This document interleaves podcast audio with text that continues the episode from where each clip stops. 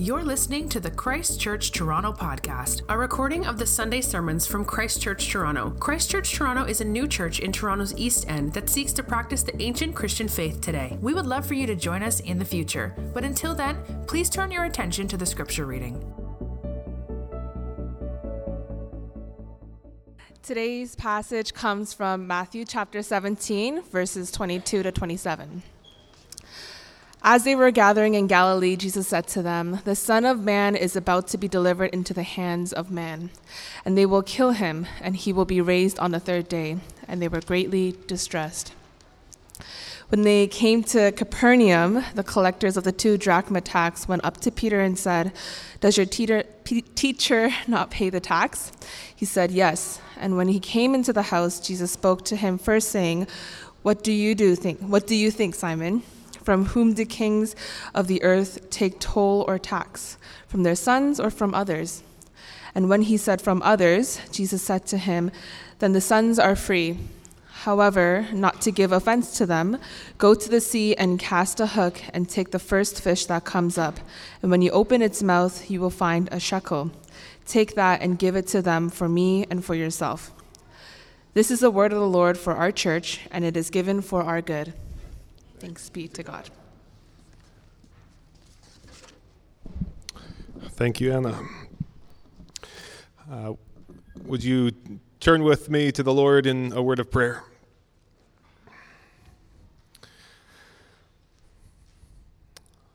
Our Father, we open up your word together this morning as, as children called by you, and we ask that you would take these words and help us to understand something more of who you are and who we are and our life in Christ. We ask that you would draw near to us through this word, through this story. Um, Father, we confess our great need for you. I ask that you would help us to be receptive to your word this morning, that we would be a people who, who want to hear, to receive, to know, to understand who desire your Spirit's work of transformation in our lives. And we invite you to do that work by the power of your Spirit. And we ask it in Christ's name. Amen. Well, it was 15, uh, 1517, the year 1517, which should be a, a, familiar date to some of you here, the year that uh, the great monk, uh, professor of Wittenberg, Martin Luther, uh, famously posted his 95 theses at the church door in Wittenberg uh, in Germany. And this was, of course, just a way of, of uh, posting mail. He nailed these theses to the door in order to start a great theological debate, or probably in his mind, just, just a, a, a local theological debate. And these were to address matters of what he saw as abuses that had crept into the life of the church, well, over a long period of time, uh, and he wanted to address these things. Now, he wanted to address these things within the context, we need to understand, of the one holy Catholic and Apostolic Church. Right? There was no Roman Catholic Church and Protestant Church at this time. Uh, there was one church, at least in the West, uh, and for all those concerned in the West. And here is Luther, uh, who loves the church, who's committed to the church, uh, who wants to see the church flourish. And so he brings these concerns to the church. Okay, there had been questionable periods of taxation within the church okay, in order to build great buildings and in order for you know, the Pope and the re- religious establishment to, um, to be able to run and have what they needed and perhaps a little more. The church had demanded payment, a kind of payment in, uh, in return for, uh, for forgiveness okay, uh, through the selling of indulgences. And Luther came to respond to these requests for payment and these various abuses in the life of the church. He came to respond to these things by calling these, these practices into question. How is the Christian supposed to respond to imposed authorities, to an imposed tax, perhaps, or imposed set of payments, even from the church? When an institution you're part of, okay, the church or, or otherwise, asks that you pay a tax or maybe a tithe or makes some demand of you that you believe is not your obligation to give and to respond to, how do you respond? Okay, what is your obligation? Do you say, Well, I'm free? Okay, God doesn't say it anywhere in the scriptures. You're asking this of me, but I'm free. Leave me alone. Uh, or do you say, Fine, I'll pay the tax, or I'll, I'll, I'll do what you're asking me to do. Leave me alone. you know, get off my back.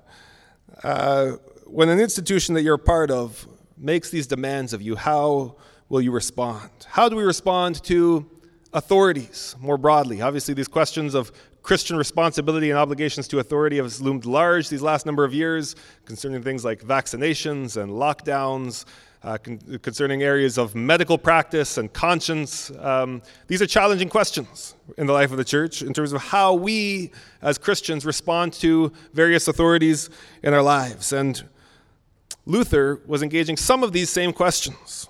Right? In, in response to such questions of, of church authority, Luther then, in his own context, writes a treatise in response entitled On the Freedom of a Christian. And actually, this was written in 1520, the same year that Luther himself was excommunicated from the church. And in this treatise, Luther sets forth two major theses, okay, two theses that may at first appear to be contradictory. First, he, sa- he writes, A Christian is a perfectly free Lord of all, subject to none. Okay. This is what a Christian is. This is who a Christian is a perfectly free Lord of all, subject to none. But secondly, secondly, he writes, the second thesis that he develops, a Christian is also a perfectly dutiful servant of all, subject to all. Okay, on the one hand, the Christian is perfectly free, the Lord of all, subject to none. Uh, of course, this is a theological claim that the Christian's um, authority is Christ himself, the King of the whole earth, to whom every other authority is subject. Right? And as those who are bound together with Christ as our Lord and King, subject to him, every other authority is relativized. Okay, we're given this, this uh, newfound freedom in Christ with respect to other authorities. And of course, for Luther and in his context, these are, these are fighting words right? That the Christian is free from all, Lord of all, subject to none. Right? Um, would he submit to the churchly authorities? And here he's saying the Christian is perfectly free, and yet at the same time, making this second affirmation that a Christian is a perfectly dutiful servant of all, subject to all. That the Christian's freedom binds him or her to the love of God and to the love of neighbor in a way that demands Christian subjection. Uh, another way that Luther famously put this is something like love God and do what you want. Right? Um, when your master is Lord, the, the Lord and King, you love him with all that you have, your subjection is to him, and at the same time, we're given this freedom with respect to the world, which is also a freedom that calls us to subjection. And our passage this morning engages these theses, these two theses, in its own way but I'll argue in a way that's narrowed down to particular matters of religious authority and temple religion. I'll explain more. Okay, the, the question that's opened up before us in the passage is put to Jesus.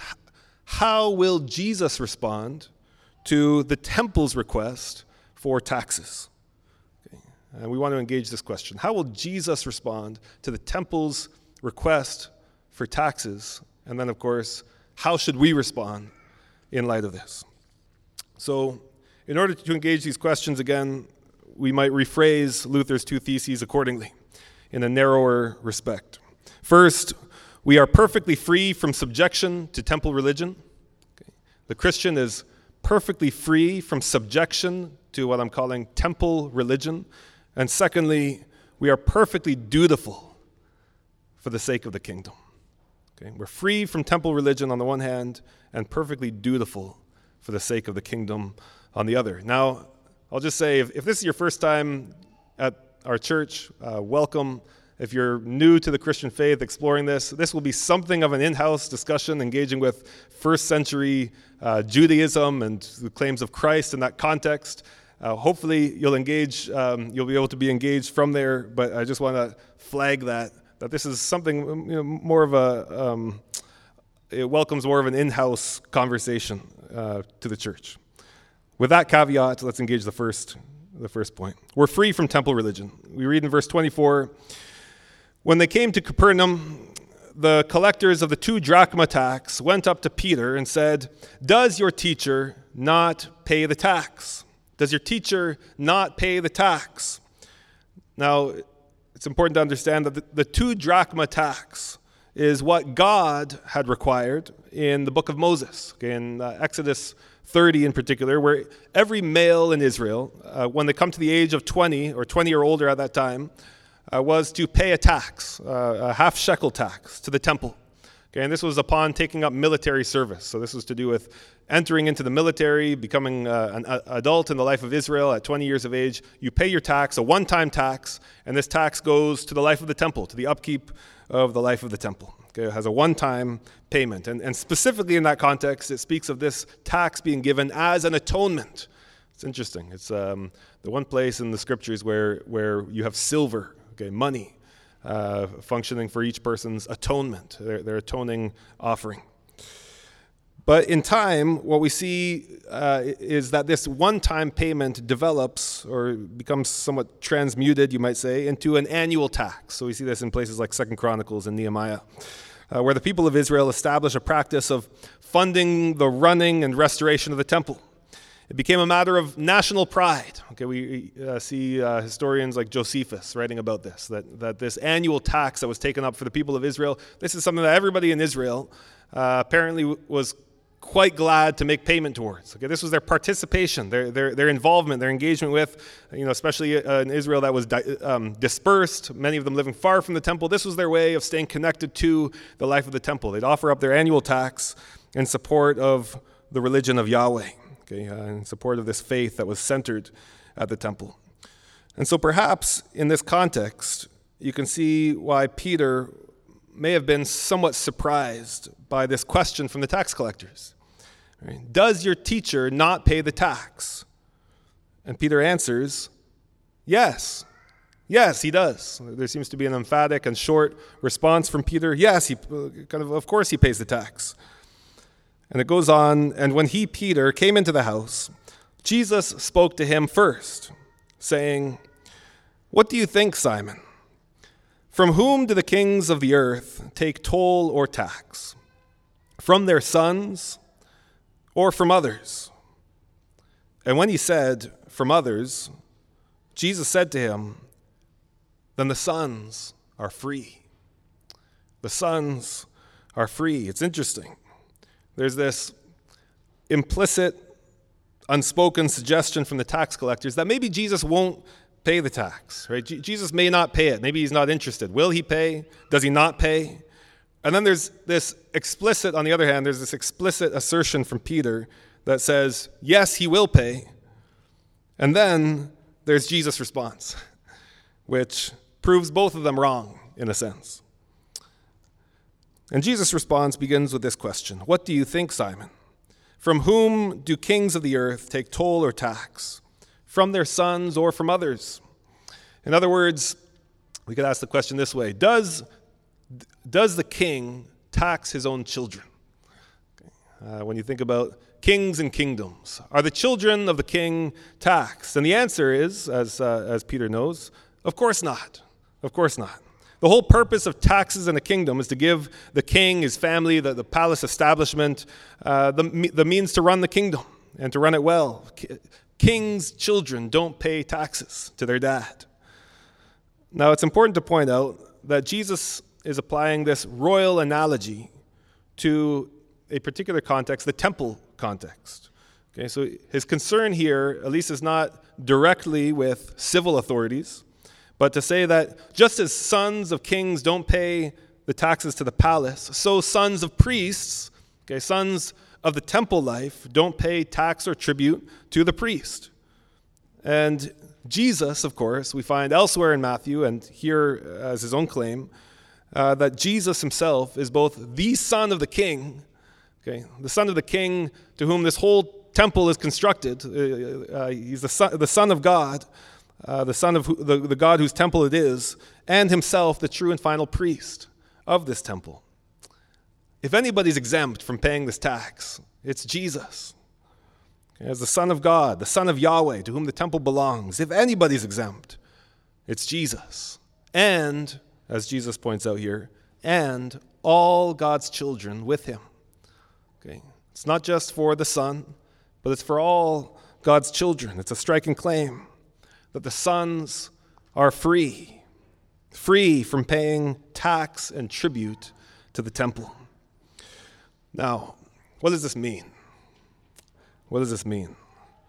It means at least this that in Jesus, all of God's children are set free from any commitment to the temple establishment. Now, I realize that this may sound funny and foreign to us, right? uh, that, that God's children are exempt from commitment to the temple establishment. But to begin to grasp the significance of this, you have to understand um, that the temple establishment was the center of everything. Um, for Jewish life, throughout the life of the, the people of God, from tabernacle until the temple was built, the temple was the center of their religious life with Yahweh. Okay? This was it. For any kind of decentering of the temple, this would be an earth shattering event. Okay? Uh, any kind of um, destruction, uh, which gives you a clue as to s- some of the significance and the weight of Jesus' prophecies, uh, which we'll consider later, uh, of destruction of the temple. Right? If this temple is going to be destroyed, this is, this is the end of the era. Uh, this is the end of an eon. Uh, this, is, this, is, um, this is tantamount to the stars falling from the sky. Okay, and, and some of the apocalyptic language that we find in the New Testament. Okay, for, for, for the, the temple to no longer be of central importance in the life of Israel is, um, would be mind blowing. People could not begin to even grasp this. Right, the temple uh, as, God, as Yahweh's own self appointed place. Right? Um, it's where Yahweh's presence dwelt. It's where he heard the prayers from that place. I mean, we don't think about this anymore. Uh, but for much of the life of God's people, they prayed in a particular direction. Right? Their temples, their, their, their prayers, the way that they, that, that they understood how their prayers were happening, it was towards Jerusalem. It was at the temple. This is where God's special presence dwelt. Yes, there's a sense in which God's presence was everywhere, and yet God had promised his presence in a particular way in this temple, in this place. This is where they prayed to the God of all the earth, right? in this temple. Uh, this is where all the ceremonies and feasts, this is, where, this is where they happened. They happened here. It's where atonement happened. It's where the priests lived. It's where the entire covenantal life of Israel was centered, day after day, with worship and sacrifices offered every morning, every day, every evening. Okay, where washing and eating happens, and animals are slaughtered, and blood is poured out and splattered and sprinkled. God's people were bound to the temple. Okay, this is where it happened. And we find that this is what the taxes were for. Okay, so just understanding the importance and the centrality of the temple and how taxes were used specifically and explicitly for support of this, temp- uh, this temple. And we see this in the book of Nehemiah very clearly, where we find the beginning of the annual temple tax. As I said before, uh, the tax began as a one time tax, but by the time of Nehemiah and the rebuilding of the temple, they had instituted a new practice that they would offer a yearly, an annual tax. Okay, but here's how it's described in the book of Nehemiah, chapter 10.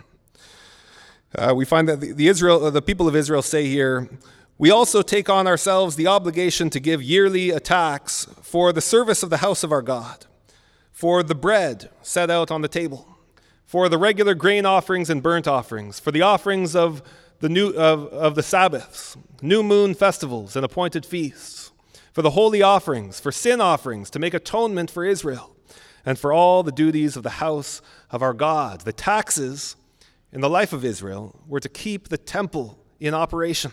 Okay, all the sacrifices, all the celebrations, all of the Sabbaths, all the rituals. And Jesus says here that the sons are free, free from paying such tribute, no longer obliged to participate in this temple support.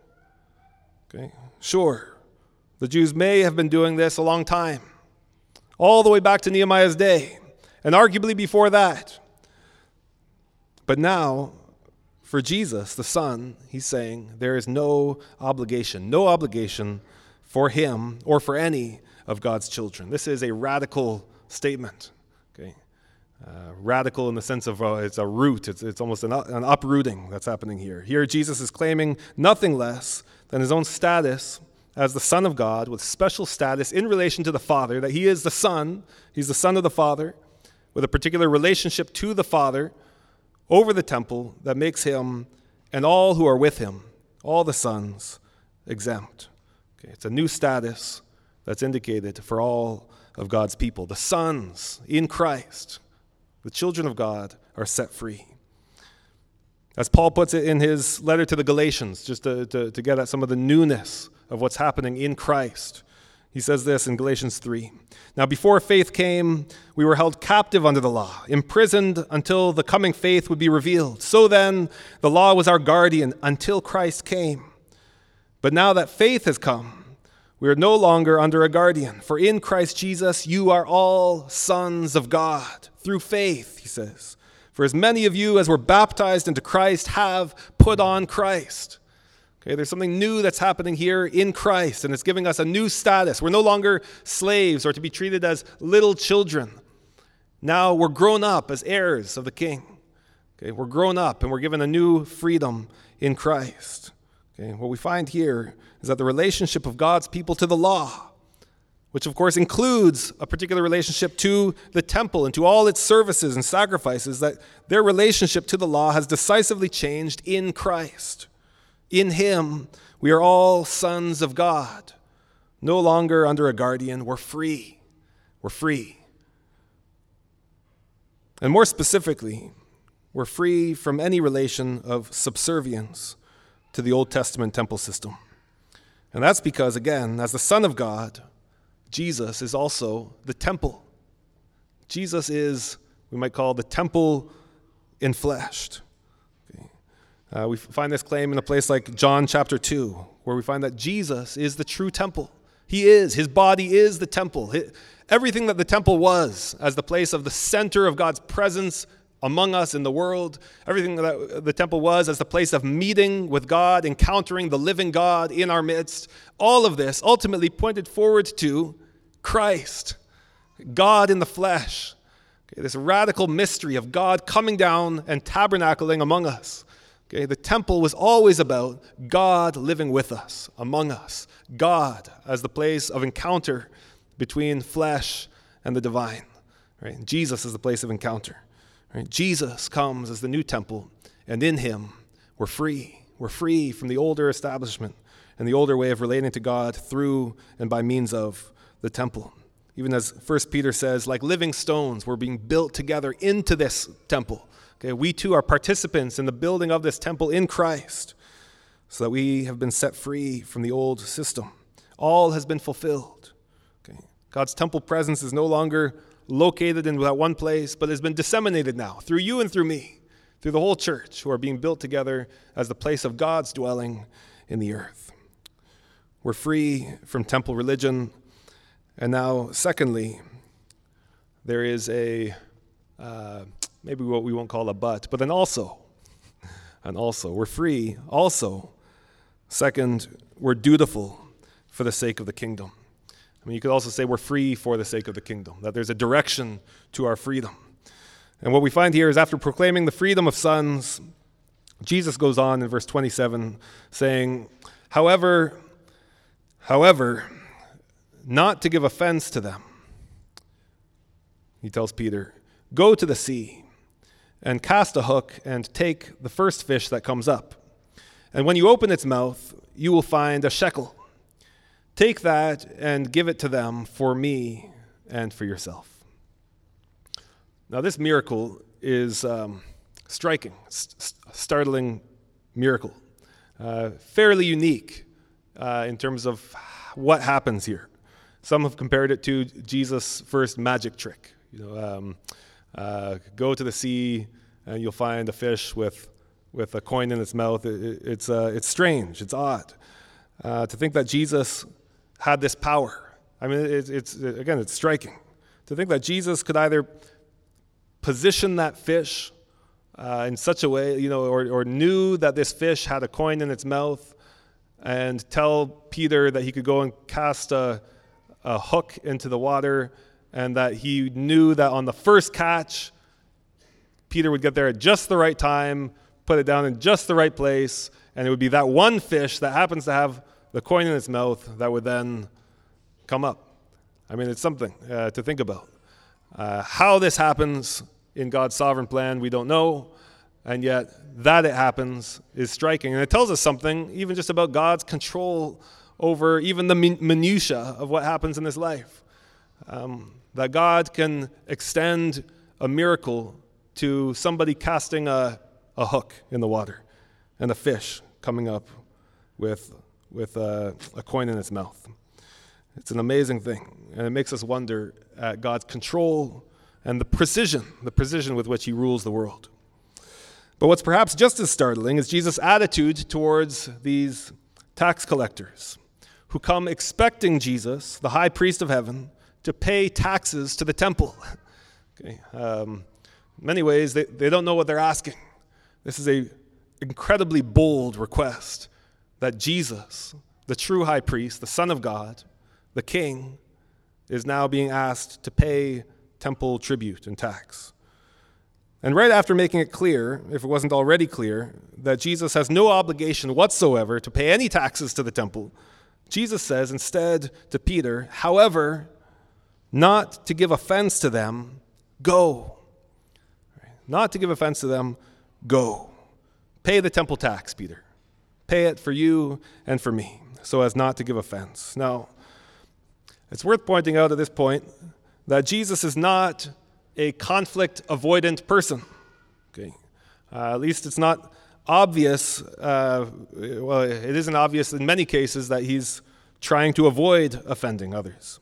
In fact, we're told in several places of Jesus offending people, or people taking offense, rather, at Jesus. In some cases, calling down woes on his enemies. He's, not, he's not avoidant of conflict by any means uh, which is perhaps why the apostles Peter and Paul alike can apply Isaiah 8 to Jesus and call him a stone of stumbling and the rock of offense. Okay. Jesus is not against offending in principle. Okay. He's open to offending, we find. So that opens up the question why does Jesus avoid offense and pay the tax here in this context?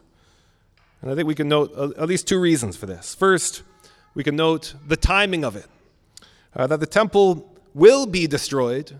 Okay, the temple, as Jesus has prophesied and will continue to speak about through his ministry, and as we continue to go through Matthew, the temple will be destroyed. It is coming to an end, and yet that time has not yet come. Okay.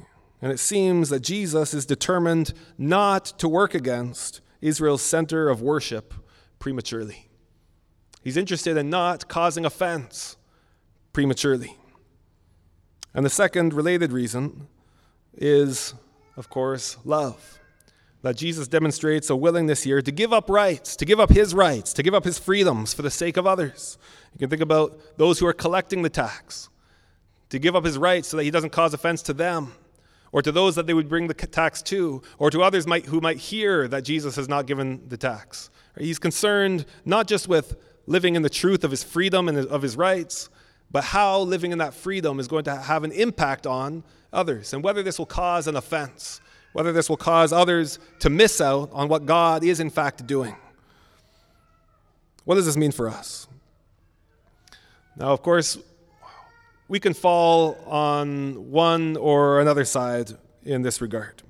We can be a people who are so concerned with not offending that we're willing to do whatever the religious establishment or the government or the culture around asks us to do. Right?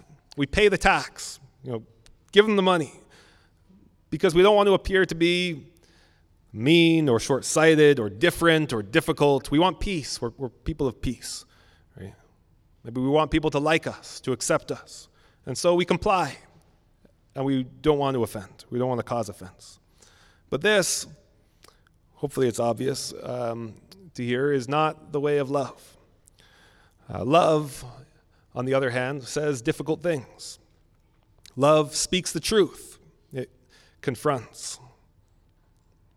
Now, my guess is that some of us here are so averse to saying and hearing difficult things that we've come to think it's almost unchristian to confront, to say a difficult word to a friend, to a brother or sister, to a parent that it's unchristian to be angry or to disagree.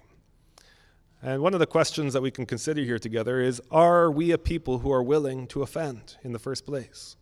Are you willing to offend? Do you stand ready, on the other hand, to be offended in all the ways that you need to be?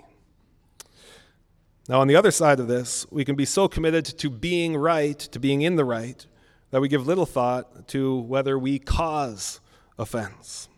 We don't pay the tax, and we don't care what impact that has. you know, we don't need to pay the tax. What does that have to do with me? Right? What's right is right, and so we do it. And we'll say it like it is, and if it hurts someone, well, that's not my problem, that's their problem. And it's amazing to see Jesus consistently concerned not to cause offense. Not to cause offense. Actually, we're never told through the Gospels that Jesus ever did anything to inten- intentionally offend.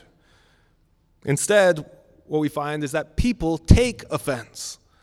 Okay? If anything, Jesus says, Blessed is the one who does not, who is not offended by me. Jesus isn't out there to cause offense, and neither should we be. Okay? He's not out there to offend people. Uh, one way we could summarize Jesus' approach to offense is this His approach is to remove every obstacle of unnecessary offense so that people might be offended by the truth of God, by the gospel. His job is to remove every possible offense. He's seeking to not create unnecessary offense at every turn, even with something as simple as paying a tax that he doesn't know. Paying a tax that would, in some ways, rightly illustrate his authority over the tax. And instead, he's concerned with offense, with offending people. So we might ask for ourselves, for you, Christian, are you making someone angry in your workplace or in your family? and chalking it up to being a good Christian, a witness, suffering for the gospel, when in fact, you've been the reason for offense. Not Jesus, not the gospel, you. And if that's the case, you need to repent. To repent of the ways that you caused offense without giving thought to the way that your life rubs up against others and can cause offense in unnecessary ways. Because Jesus shows us a better way. Those who are unwilling to offend are missing the mark of Jesus' calling. And likewise, those who are too willing to offend are missing the mark of Jesus' calling. And instead, here's what Jesus shows us. With Jesus, we see the one Son, the Son of God, the Son of the King, paying taxes he doesn't owe for him and for his friend.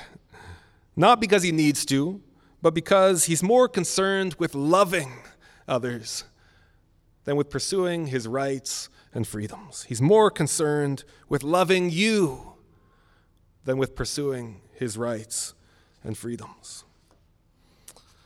Now, if anyone's free from paying the temple tax, of course, it's Christ, the high priest, high king of heaven. He's free. He's free. And again, what does he do with his freedom? He loves. He loves. And he pays your debt, and he pays mine. And you're free. Uh, you who are sons and daughters of the King through Christ, you are free. And the question to you and I this morning is how are we going to use our freedom? How do we use our freedom? What are the customs of the church that may not be divinely mandated, but that maybe you've been quick to dismiss? To say that's not important, I'm not bound to it, it's not commanded by God, I don't have to do it. Uh, what are these things in your life that you can quickly dismiss without even giving any thought to the way that these things may cause offense within the life of God's people, the church? What are the things that you're quick to dismiss because you're not bound to it that may actually give unnecessary offense to those outside of the church? That may cause people to wonder what kind of God you serve in the first place, and whether He is a God of goodness and love and mercy and grace and forgiveness for sinners in need. There are all kinds of ways that we could think about this. Right? Um, uh, small groups in the life of the church. Are you bound to it? Does God command that people are part of a small group? No. But that's not the only question. The question is not just about whether we're commanded, But the question is, what might give offense? And how can we love our brother and sister? Okay, how can we participate meaningfully in the life of the church in a way that will bless okay, and help and support? Right?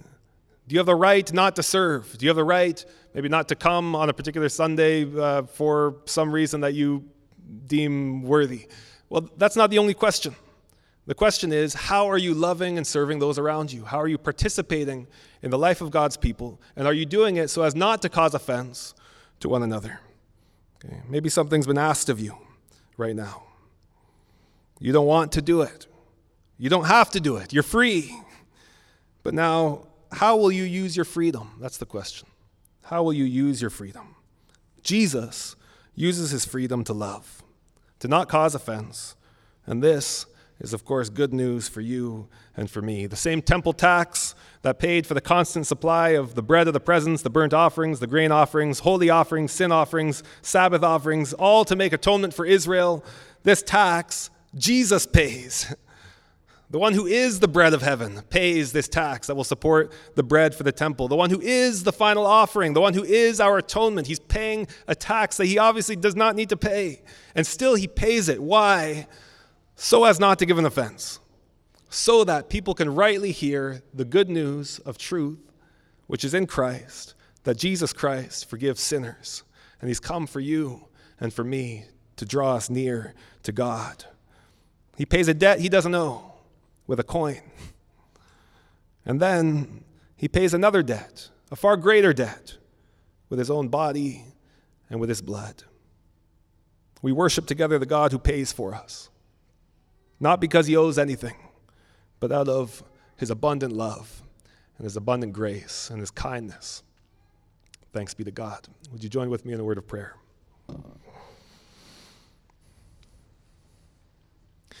Our Father, we, we thank you for the radical mercy that you've treated us with, the radical grace, your kindness of giving what we don't deserve, of paying a debt in our place. And Father, we ask that as those who have received this radical payment in our place, that we would likewise become a people who freely give and who use our freedoms so as not to cause offense, so as to love and do good and seek your kingdom first. We ask this in Christ's name. Amen. Thank you for listening to the Christ Church Toronto podcast. For more information about our church, you can visit our website at christchurchtoronto.ca or email us at info at christchurchtoronto.ca.